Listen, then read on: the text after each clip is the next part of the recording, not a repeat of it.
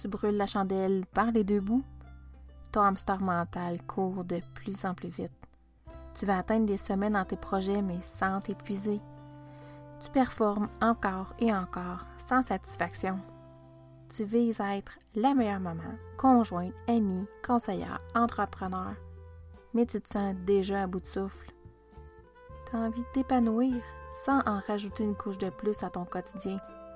Bien, je t'invite à prendre 5 à 10 minutes avec moi chaque semaine pour apprendre à ralentir, sans surcharger ton horaire, sans exercice compliqué. Je suis Annie, ton arboricultrice. Salut! Merci de prendre ce petit moment douceur avec moi. Je suis certaine que j'ai piqué ta curiosité avec mon titre de cette semaine, Manger. Depuis le début que tu me suis, je te partage des outils, des réflexions qui m'ont beaucoup aidé dans deux volets principaux, le mental, puis mon environnement. Aujourd'hui, c'est le troisième volet dont j'ai envie de te parler. Un parcours que je fais depuis plusieurs mois. C'est comme un marathon qui se, qui se poursuit toujours euh, aujourd'hui. C'est celui de prendre soin de mon corps.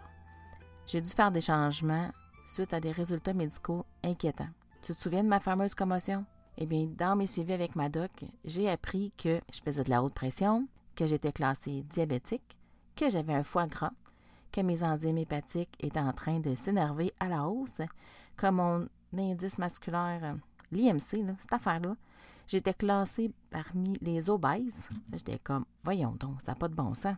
Après m'être cogné la, la tête contre ma porte d'entrée, j'avais toutes ces nouvelles-là qui arrivaient comme un coup de masse par-dessus. Au départ, je savais pas trop par où commencer. J'ai fouillé sur le web pour comprendre c'était quoi le foie gras. J'ai compris que c'était un mélange parfait d'un syndrome métabolique. Tour de taille, haute pression, diabète, accompagné du foie gras. Égal, hey, prends-toi en main, ça urge.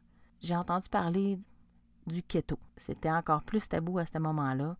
On commençait à en entendre parler un peu, mais c'était beaucoup controversé. Aujourd'hui, le keto, il dérange encore.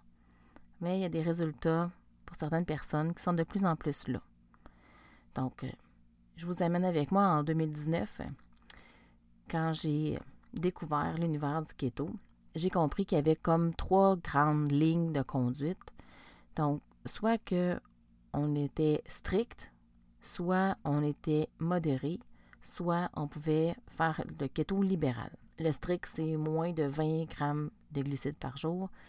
Le modéré, on oscille autour du 50. Puis le libéral, on est autour du 100 grammes par jour de glucides. La moyenne des gens consomme entre 400 à 600 grammes de glucides par jour. Moi, à ce moment-là, j'avais aucune idée à quoi ressemblait la mienne. Avec les modes Facebook, j'ai décidé de faire un défi de moins de 20 grammes par jour. J'ai testé. Euh, je peux vous dire que je me sentais vraiment pas bien. J'avais toujours faim, mais en même temps, je connaissais pas les règles de base. Puis c'est pas parce que c'est un défi Facebook que c'est bien structuré. Vous comprendrez que j'ai vraiment pas aimé mon expérience. J'ai tout de même choisi de continuer selon la version modérée, autour du 50 par jour, 50 grammes par jour. Là, j'ai trouvé chaussure à mon pied. J'avais aussi euh, rendez-vous avec une nutritionniste dans la même période. Elle n'a pas aimé mon journal alimentaire. Elle a même refusé de poursuivre les rendez-vous avec moi. Donc, j'ai dû continuer mon chemin alimentaire toute seule. J'ai lu beaucoup de livres, dont euh, ceux du docteur Jason Fong et du docteur Evelyne euh, Bourduas-Roy. Euh, je me suis vraiment intéressée à l'évolution du code alimentaire, à l'impact du sucre sur notre métabolisme, à à l'importance du gras, puis au processus du renversement du diabète et tout particulièrement le jeûne. Le premier point marquant des livres du Dr. Fong que je te partage, c'est la relation avec la nourriture. Oui, il y a un choix d'aliments intelligents à faire, puis à réduire les produits transformés. Mais le petit plus qui explique dans, ces livres, c'est qu'on doit apprendre à savoir quoi et quand manger. Le quand est encore plus important. Il y a une mode dans les dernières années qu'il fallait manger six fois par jour. Puis j'ai dû l'appliquer pendant ma grossesse. C'est ce qu'on m'avait enseigné pendant euh, la grossesse parce que je faisais du diabète. Mais quand on comprend qu'à chaque fois qu'on avale quelque chose, on stimule l'hormone de digestion, l'insuline tout particulièrement, ça enchaîne plein d'autres hormones, elle n'est pas toute seule celle-là, on donne, on donne vraiment pas de chance à notre corps de se reposer puis d'aller piger dans ses réserves. Donc, il accumule, il accumule, il accumule, jusqu'à ce que la résistance à l'insuline arrive, euh, puis qu'elle fasse copain-copain avec le diabète, dans mon cas à moi. Ma motivation à me concentrer sur une réduction d'apport en glucides m'a permis d'enlever tous mes médicaments. Je l'ai fait sous la supervision de mon médecin. Puis honnêtement, je lui dis vraiment merci. Un énorme merci.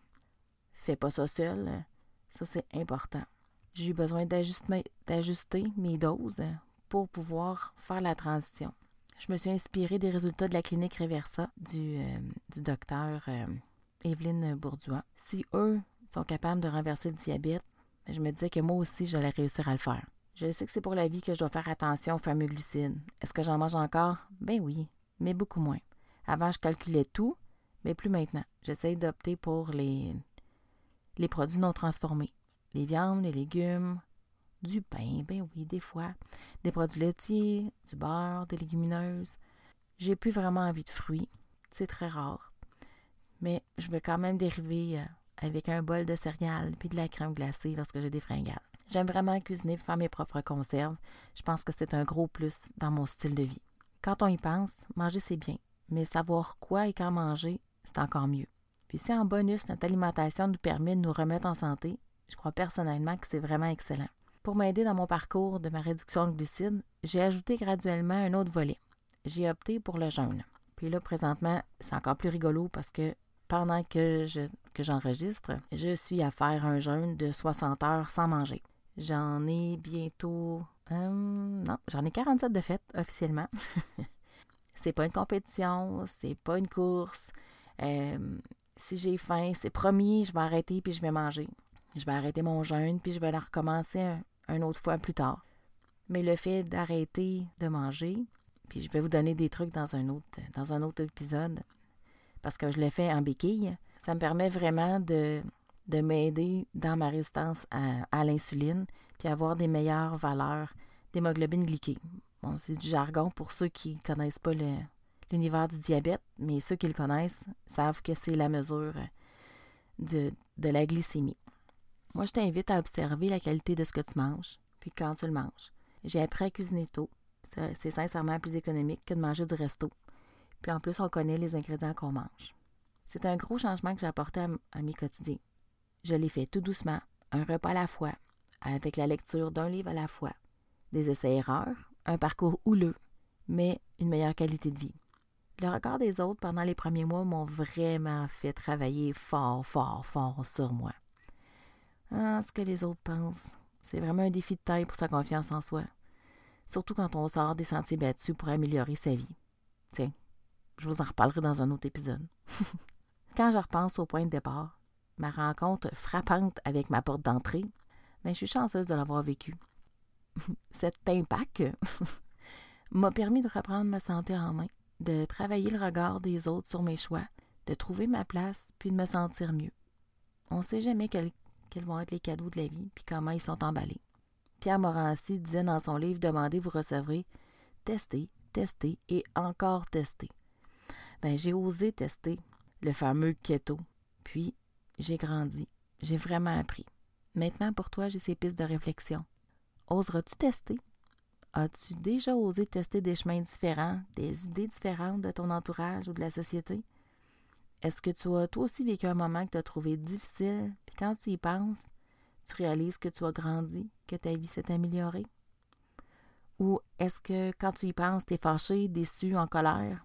Si tu te sens coincé dans la frustration, quelle pépite d'or peux-tu retirer de ce que tu as vécu ou de ce que tu vis en ce moment? Tu vas sûrement découvrir une nouvelle façon de voir les choses, de vivre avec plus de sérénité tes moments les plus difficiles, les plus ardus. J'espère que tu as apprécié cet épisode les, réflexions de vie qui se trouvent. Si t'as aimé, n'hésite pas à partager. Merci de ta présence. On se donne rendez-vous la semaine prochaine. Prends soin de toi. Au plaisir de grandir avec toi.